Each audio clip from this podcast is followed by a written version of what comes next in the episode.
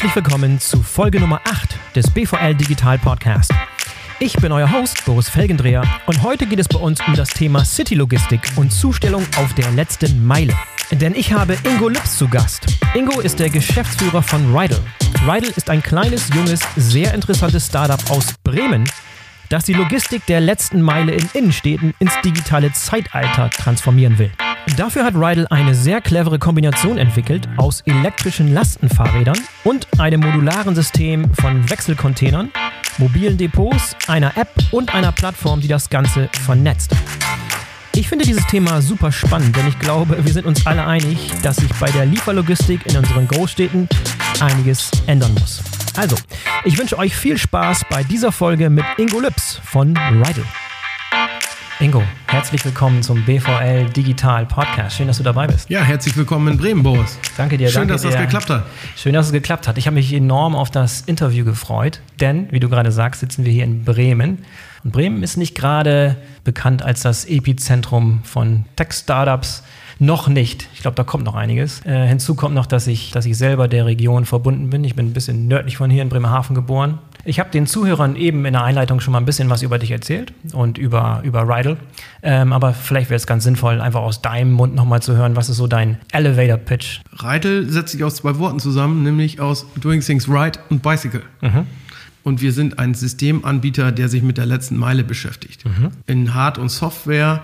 Es gibt ganz viele spannende Themen da rumherum und äh, wir sind ein Team hier aus Bremen heraus, die sich mit all diesen Themen beschäftigen. Ja, und äh, jetzt seid ihr angetreten, um das Thema City-Logistik zu verbessern, neu zu denken. Ich benutze jetzt ganz bewusst nicht das Wort disruptieren, denn das wird übergebraucht, aber ihr wollt die City-Logistik neu, neu denken und neu aufstellen. Und äh, aus deiner Sicht, was ist denn momentan, wie würdest du die City-Logistik beschreiben? Was ist da das große Problem? Was ist die Herausforderung, die sich der City-Logistik, also der Logistik in großen Städten, diese Last Mile, die man sagt, diese letzte Meile äh, zum Endkunden, was ist da die große Herausforderung? Und dann auch, worin besteht für euch die Chance? Ich würde das Wort Disruption erstmal beiseite packen und vielleicht ja. nicht ganz wegwischen. äh, darauf kommen wir aber noch. Wie sieht es heute in der Stadt aus? Das Volumen der klickenden Kundschaft, wie ich sie immer bezeichne, hat sich stark verändert. Der B I E K, das ist der Bundesverband äh, der Paketlogistik in Deutschland, außer der Deutschen Post, sind alle Großen dort vertreten, äh, hat in einer Studie herausgefunden, dass im nächsten Jahr schon drei Komma acht Milliarden Pakete in Deutschland zugestellt werden. Milliarden? Milliarden. Wow. So.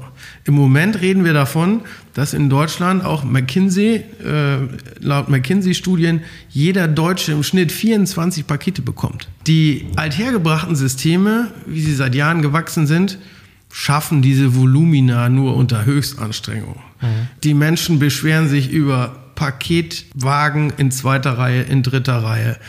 Die Paketdienstleister sind oft überfordert mit den großen Mengen an Paketen und das nicht nur zu Weihnachten oder auch, ich sag mal, zu neu geschaffenen Events, wie durch große Firmen wie Amazon oder Alibaba. Hm. Da stößt das althergebrachte System sehr oft an seine Grenze. Was passiert da draußen?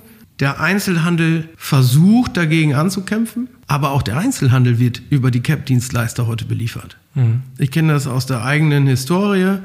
Meine Frau betreibt ein großes Einzelhandelsgeschäft und sie bekommt auch neunzig Prozent ihrer Ware über die deutschen Paketdienstleister hm, zugestellt. Das summiert sich, ja. Das summiert sich und somit ist die größte Herausforderung im Moment das Volumen auf der letzten Meile, auf der sogenannten, mit dem die Paketdienstleister auch kein Geld mehr verdienen, weil die höchsten Kosten entstehen auf den letzten Metern.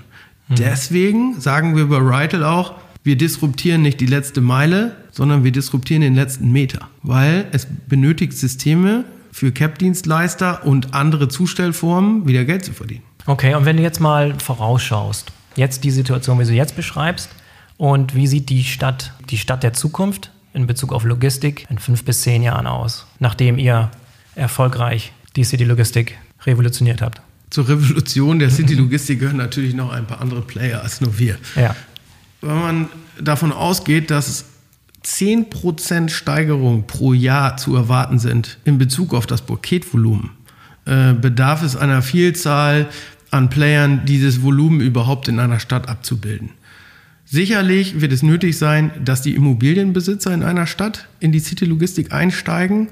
Es fehlen grundsätzlich Logistikflächen hm. in den Städten heute, weil Wohnraum oder überhaupt Raum in der Stadt sehr teuer ist.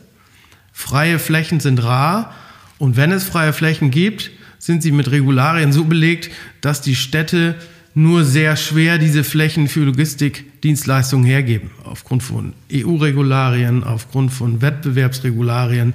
Das ist eine der größten Herausforderungen, die die Stadtverwaltungen, die Kommunen haben, um überhaupt mit den Logistikern zusammenzuarbeiten, auch wenn sie das gerne möchten. Mhm. Da gibt es viele Beispiele.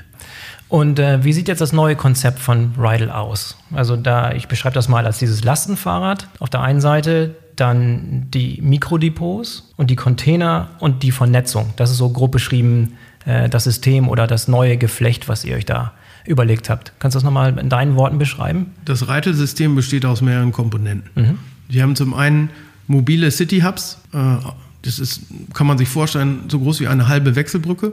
Aus einem Wechselbrücken-Baukastensystem. Die Logistiker unter, unter Ihnen werden das kennen. Dann gibt es standardisierte Boxen. Es gehen neun dieser standardisierten Boxen auf Europalettenmaß in einen Mini-Hub, mhm. also in diese Wechselbrücke. Die kann man selbst bewegen auf Rollen und diese können über den sogenannten Rytle Mover, das ist ein Lastenrad, diese Boxen aufnehmen und verteilen. Ich kann mhm. ganze Boxen verteilen oder Ware, die vorkommissioniert ist, aus den Boxen verteilen. Und ich spare mir ein bis zwei Umpackvorgänge und somit Zeit und Geld. Und das Ganze ist nicht nur auf dem Reißbrett als Idee unterwegs, sondern ihr habt tatsächlich zahlende Kunden auf der ganzen Welt, die das bisher schon im Einsatz haben. Äh, kannst du ein paar Kunden nennen und ein paar Beispiele, wer momentan äh, das Rytle-System benutzt? Das Ganze hat natürlich irgendwann mal am Reißbrett angefangen, wie Klar. man so schön sagt. Mhm. Ähm, das ist knapp zwei Jahre her. Und mittlerweile sind wir in fünfundfünfzig Städten aktiv, in den U S A, in Singapur, in Europa, äh, mit großen Paketdienstleistern, äh, mit U P S zum Beispiel, mit der D P D, mit G L S äh, und anderen Kunden. Also viele große deutsche und internationale Logistiker haben unser System teilweise in Tests, teilweise im Real-Life-Einsatz.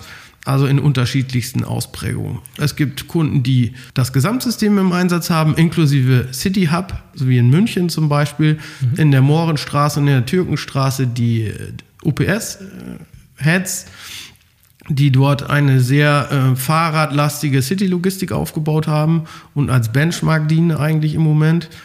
Äh, dann gibt es Kunden, die nur die Lastenfahrräder, unsere Mover einsetzen oder auch Kunden, die sich im Moment only mit äh, den Microdepots beschäftigen. Mhm.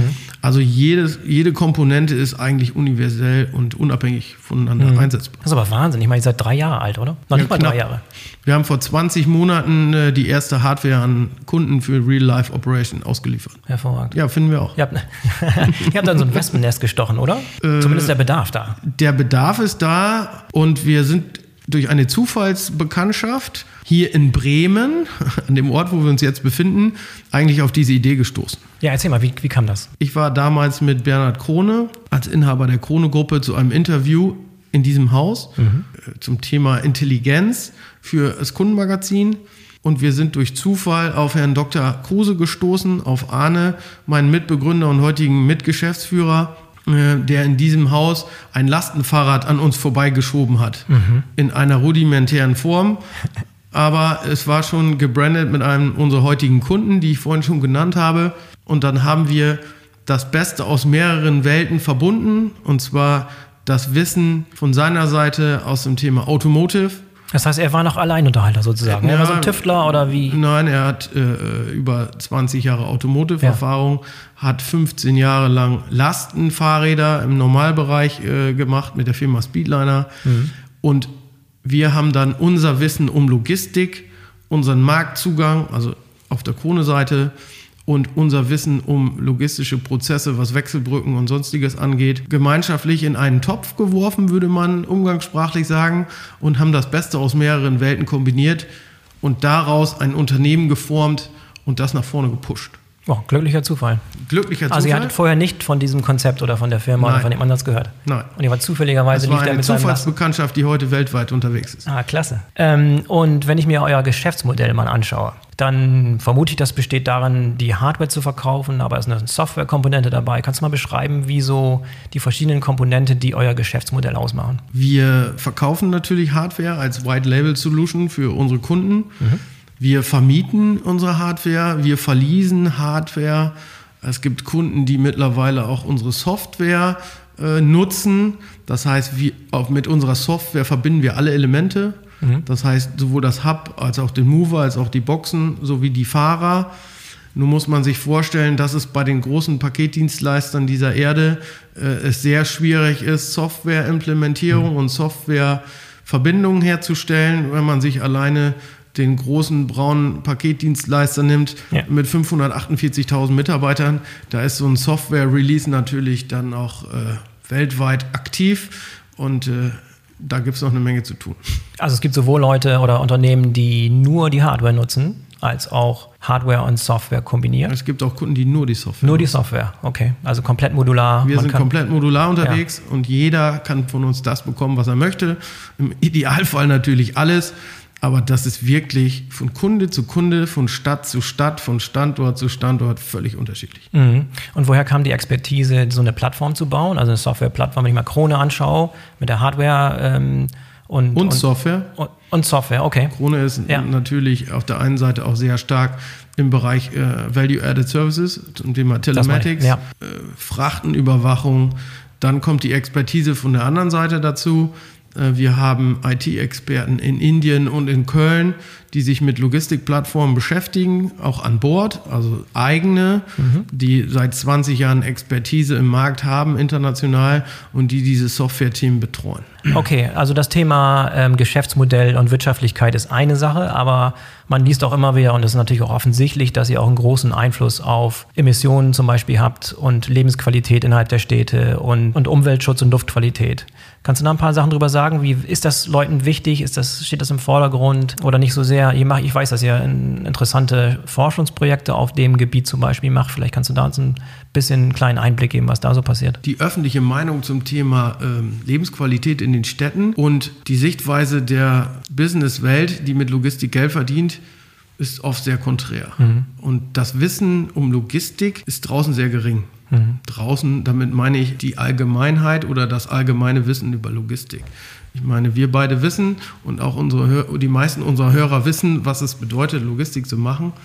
Und äh, wir haben beispielsweise mit der University of Technology and Design in Singapur ein großes Projekt gemacht mit einem international agierenden Kunden äh, zum Thema Zeiteinsparung, Streckeneinsparung und C O zwei Einsparung beim Switch von dem äh, heutigen Zustellmodell im Vergleich zu dem Hub-and-Spoke-Principle-Modell, mhm. was wir mit Rytle machen.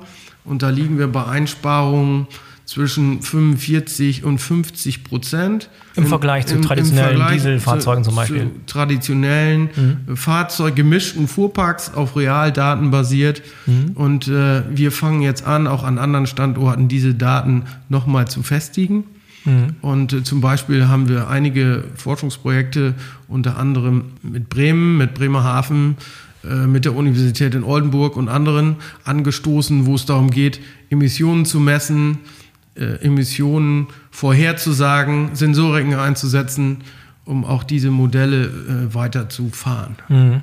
Und solche Belege dafür, dass das gut für die Umwelt ist und für die Qualität äh, der Luft in den Städten. Ich meine, das ist ein Signal oder das ist ein Argument dafür für Städte, mit euch zusammenzuarbeiten. Ihr müsst ja Städte auch als Partner gewinnen. Und das sind wahrscheinlich immer gute Argumente, um, um Städte dazu zu bewegen, äh, mitzumachen und euch entsprechend entgegenzukommen und auch bei Gesetzgebung äh, mitzuhelfen, oder? Ja, das Argument äh, Umweltschutz zieht in der Stadt, damit sie hm. dem ausführenden Logistikdienstleister helfen, äh, ja. diese Dinge umzusetzen. Ja. Denn, denn Städte sind ja immer wichtige Partner wahrscheinlich, ne? Wenn es um Stellflächen geht und irgendwelche Lizenzen, oder ist das gar nicht so ein großes Thema bei euch? Die Fläche in der Stadt ist der Schlüssel zur City-Logistik. Und äh, die Städte verfügen teilweise über Plätze, hm. die sie nicht nutzen, aber sie haben, wie vorhin schon gesagt, wirkliche Probleme, diese Flächen für Logistik freizumachen. aber oft ist es so, wo ein Wille, da auch ein Weg. Das mhm. zeigen zum Beispiel Projekte in Osnabrück, das mhm. zeigen Projekte jetzt in Bremen und das zeigen auch Projekte in anderen Städten. Und wenn es für einen guten Zweck ist, dann ist vielleicht die Bereitschaft etwas höher auf Seiten der Städte, da ein bisschen, bisschen Gas zu geben oder flexibler zu sein. Genau. Lass uns mal ein bisschen weiter einsteigen in die Technologie selber. Da gibt es ja, wie gesagt, wie wir erwähnt haben, die Hardware und die Software. Lass mal bei der Hardware anfangen. Beschreib mal kurz die Fahrräder. Was macht diese, was macht die Lastenfahrräder, diese elektrisch betriebenen Lastenfahrräder so besonders? Wenn Menschen äh, das Wort Lastenfahrrad hören, dann denken sie an ihr zweirädriges Fahrrad aus dem Schuppen. Ja. Das ist ja auch nichts Neues und nichts Ungewöhnliches. Unser Mover, der etwas bewegt, ist als Lastenfahrrad zugelassen. Es ist ein Dreirad, elektrifiziert, mit zwei sehr starken Motoren, also Radnabenmotoren, mit einer Bucht hinten, mit einer offenen Bucht, in dem er Ladung aufnehmen kann. Mhm. Wir dürfen bis fünfundzwanzig Kilometer pro Stunde in der Stadt uns bewegen, führerscheinfrei, zulassungsfrei. Wir gelten als Betriebsmittel, also für denjenigen, der es bewegt. Und ich bin damit ja berechtigt, weil ich als Fahrer zugelassen bin, auf der Straße zu fahren oder auch auf dem Radweg, mhm. wahlweise. Sehr flexibel. Sehr Und flexibel. Man kommt überall durch. Man kommt überall durch. Mhm. Er ist ausgerichtet auf die Ergonomie eines Zustellers. Man kennt natürlich aus den Prospekten die schicken Jungs und Mädels mit ihren Sonnenbrillen. Aber der heutige Zusteller sieht natürlich etwas anders aus. Die Altersrange ist wirklich von achtzehn bis, bis ins Rentenalter mhm. und wirklich von eins Komma neunzig Meter Mhm. Und äh, da muss man dem Zusteller einfach ein Equipment geben, womit er arbeiten kann den ganzen Tag. Also selbst wer kurze Beine hat, kann, kann schwere Container bewegen. Ist gar kein Problem. Wir haben eine Zuladung von hundertachtzig Kilo. Ja, Wahnsinn. Mhm. Und äh, es gibt eine elektronische Anfahrhilfe bis sechs Kilometer pro Stunde, damit ich überhaupt an einer roten Ampel auch rüberkomme, bis es wieder rot ist, weil das schaffe ich nämlich ohne Anfahrhilfe gar nicht. Ja. Und bis sechs Kilometer pro Stunde, wir kennen das aus dem Zulassungsbereich von... Äh, von Rollstühlen oder anderen Gefährten darf ich mich immer bewegen, auch auf Gehwegen. Das heißt, du kannst ganz gut beschleunigen mit so einem Teil. Ja, genau. Du ich wirst es nachher noch erleben. Ja, ich bin gespannt, bin sehr gespannt. Ähm, okay, dann gibt es noch weitere Hardware-Komponenten, das sind dann die Hubs. Ja, es sind, es sind die Hubs und zwar, das sind die mobilen Depots in der Stadt. Stellen wir uns eine Wechselbrücke vor. Für, für die Nicht-Logistiker unter uns, man stelle sich einen Seekontainer vor, einen kleinen, ähm, der die normalen Beine hat, um sie am L K W aufzunehmen und aber auch über eine Hydraulik verfügen, um diese auf den Boden zu fahren. Das heißt, ich habe meine Ladekante immer ebenerdig hm. und ich kann, egal wo ich meinen Standort habe, jederzeit meine Boxen oder Stückgut oder was auch immer ausladen. Das heißt, diese Hubs werden ab, abgeliefert von, von L K Ws, dort abgestellt und dann mit einer Hydraulik runtergefahren auf, auf ebene Erde. Genau, und oh. da kann man sich vorstellen, es sind Elektro-L K Ws, wie jetzt zum Beispiel machen wir ein großes Projekt mit einem deutschen L K W-Hersteller oder es sind äh, kleinere Fahrzeuge, die nur einen Hub in die Stadt bringen, elektrisch oder mit Wasserstoff, das ist gerade auch äh, groß im Gespräch.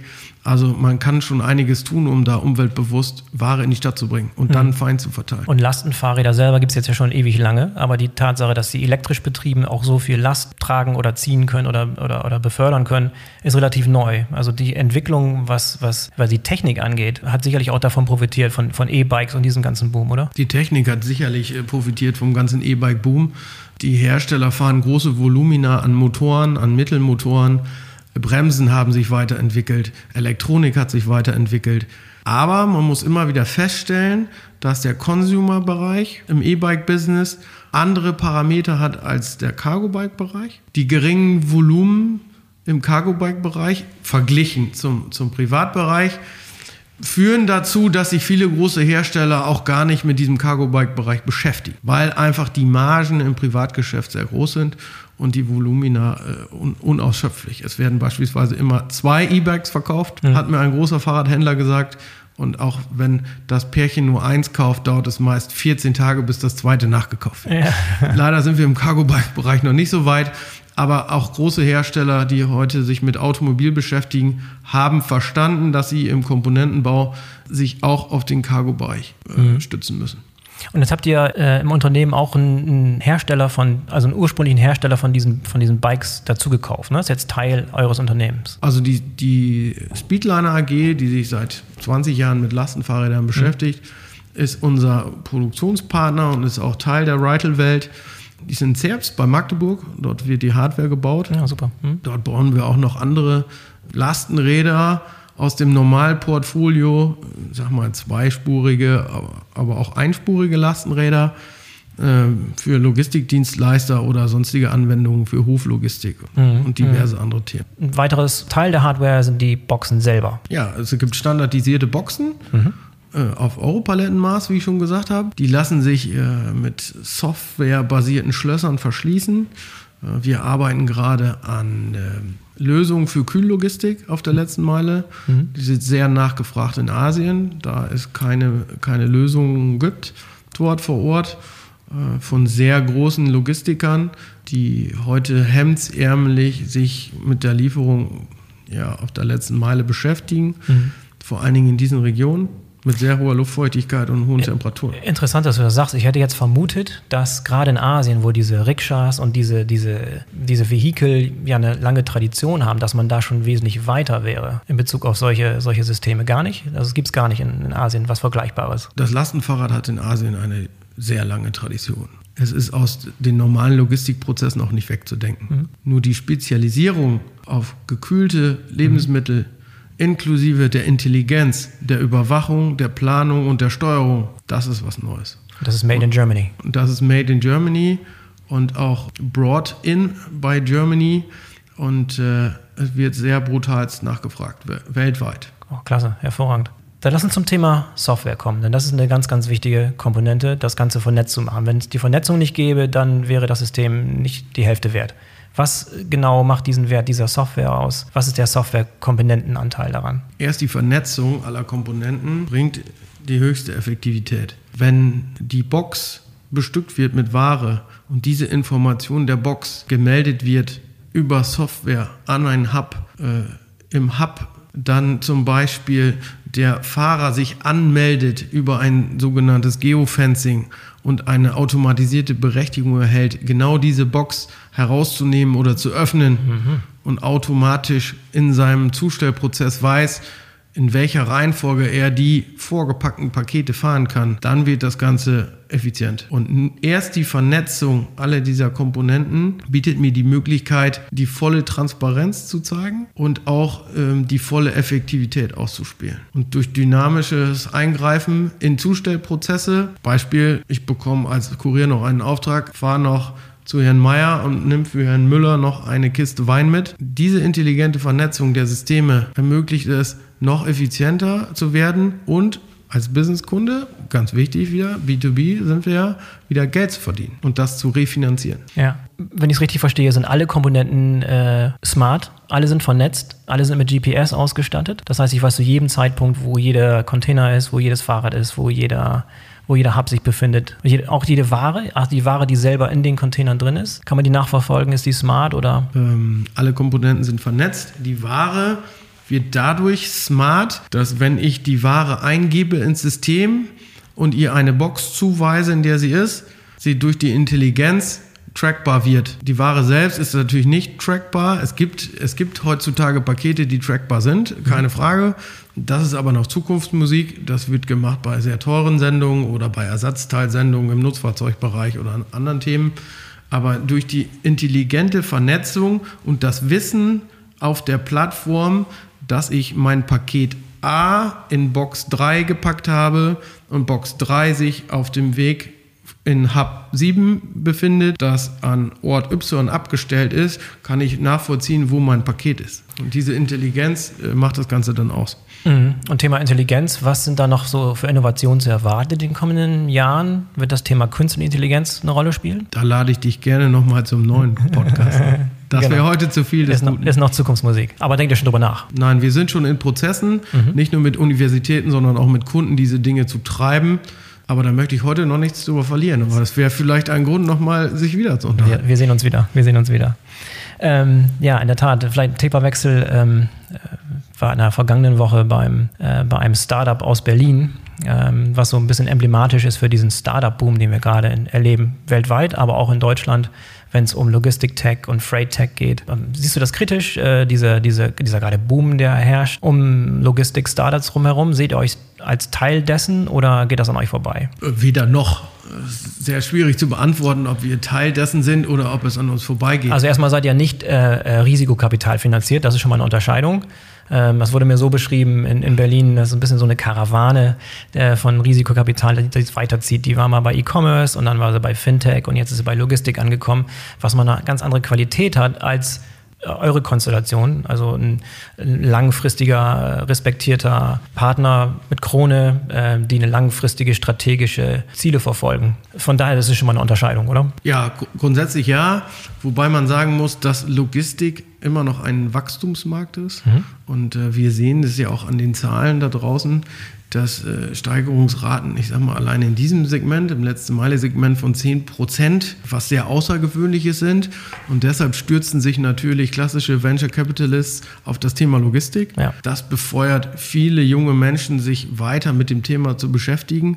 Und deswegen gibt es meiner Meinung nach auch so viele Logistik-Startups, mhm. weil die Probleme auch sehr vielschichtig sind, Stimmt. die ja. in der Logistik vorkommen. Vom Füllen von Ladungen von großen Trucks bis zum Abgabe eines Paketes an der Haustür, um bei unserem Thema zu bleiben, da gibt es so vielschichtige und vielfältige Ideen und auch Herausforderungen, dass sie nur von vielen äh, bewerkstelligt werden kann. Mhm. Und Logistik hört, fängt beim Schiff an und hört beim, ich sag mal, äh, Tanklastwagen ja nicht auf. Mhm. Da sind mhm. wir ja sehr vielschichtig. Natürlich gibt es auch immer eine Karawane im Venture Capitalist Business.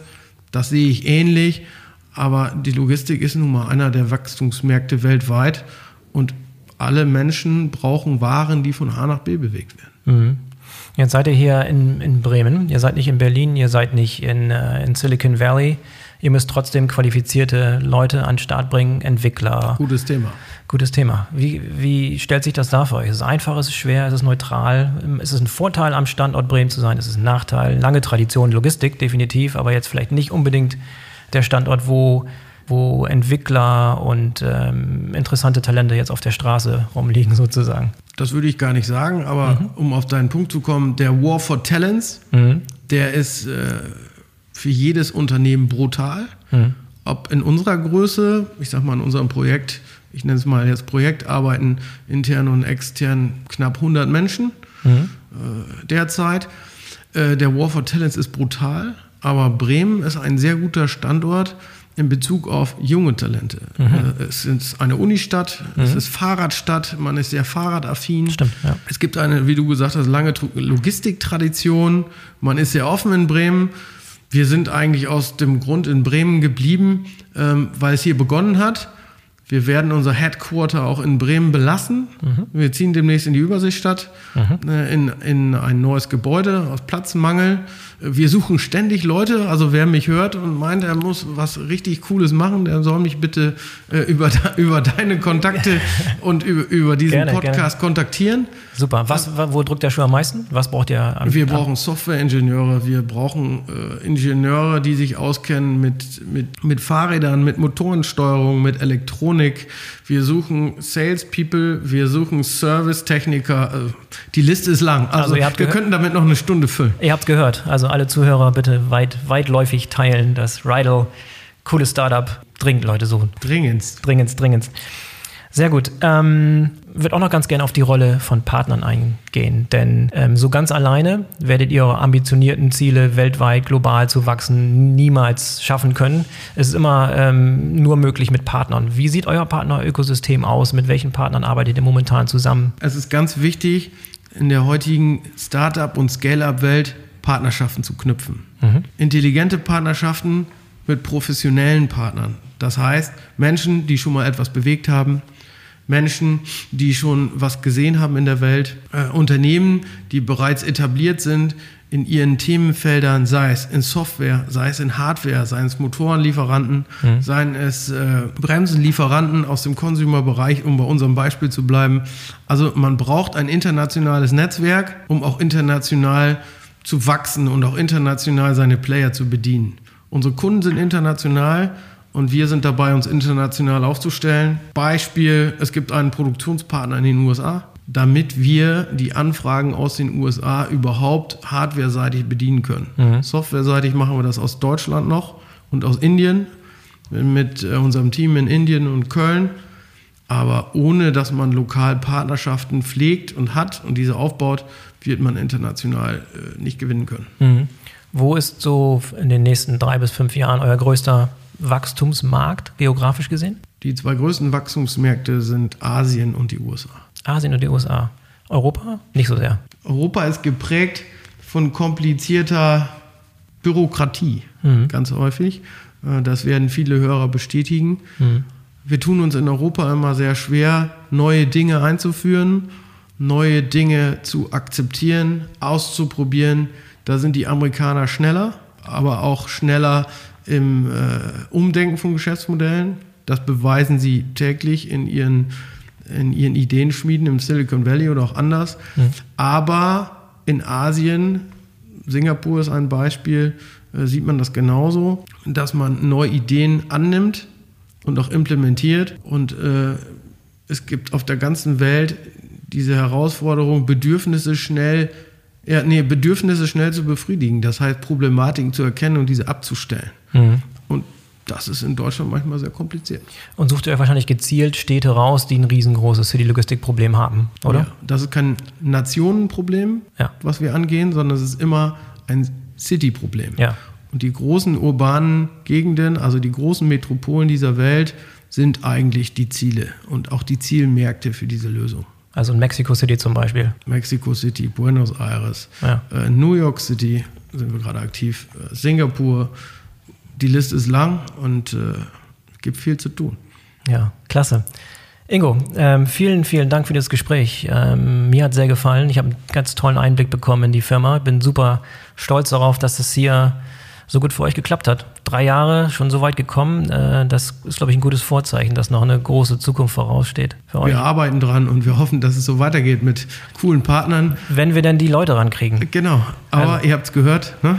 Ja, hoffentlich äh, hat der eine oder andere zugehört und äh, demnächst stehen hier eine ganze Reihe von, von Bewerbern auf der Matte. Wie viele offene Positionen habt ihr momentan? Weißt du das aus dem Kopf? Pi mal Daumen. Ich würde sagen, zwischen achtzehn und fünfundzwanzig. Ja, ja, die ihr in den nächsten Monaten füllen wollt. Ja. Ingo, wenn Leute mehr über Rytle erfahren wollen, sich schlauer machen wollen, mehr sehen wollen, wo, wo ist die beste Anlaufstelle, mehr zu, über euch zu erfahren? Also zum einen bei uns auf der Website unter w w w punkt rytle punkt com, R Y T L E punkt com, mhm. und äh, sonst natürlich auf den einschlägigen sozialen Netzwerken. Und wir sind auch immer gerne in Bremen äh, bereit, Besuch zu empfangen und unsere Idee und unser Konzept persönlich vorzustellen. Super, wünsche ich euch viel Glück dabei. Ich bin gespannt, ich schaue mir gleich nochmal die, die Fahrräder draußen an und mal ein bisschen austesten und machen mal eine kleine, kleine Rundtour hier vielleicht. Ja, freue ich mich schon drauf. Rytle das schon. Ja, danke. Super. Ingo, vielen Dank. Okay, das war die B V L Digital Podcast Episode mit Ingo Lipps von Rytle. Wie hat es euch gefallen? Wir würden uns wie immer über euer Feedback freuen. Hinterlasst uns gerne eine positive Bewertung auf Apple Podcasts oder der Plattform eurer Wahl. Und vergesst nicht, den B V L Digital Podcast zu abonnieren, damit ihr keine der kommenden Folgen verpasst. In diesem Sinne, bis zum nächsten Mal, euer Boris Felgendreher.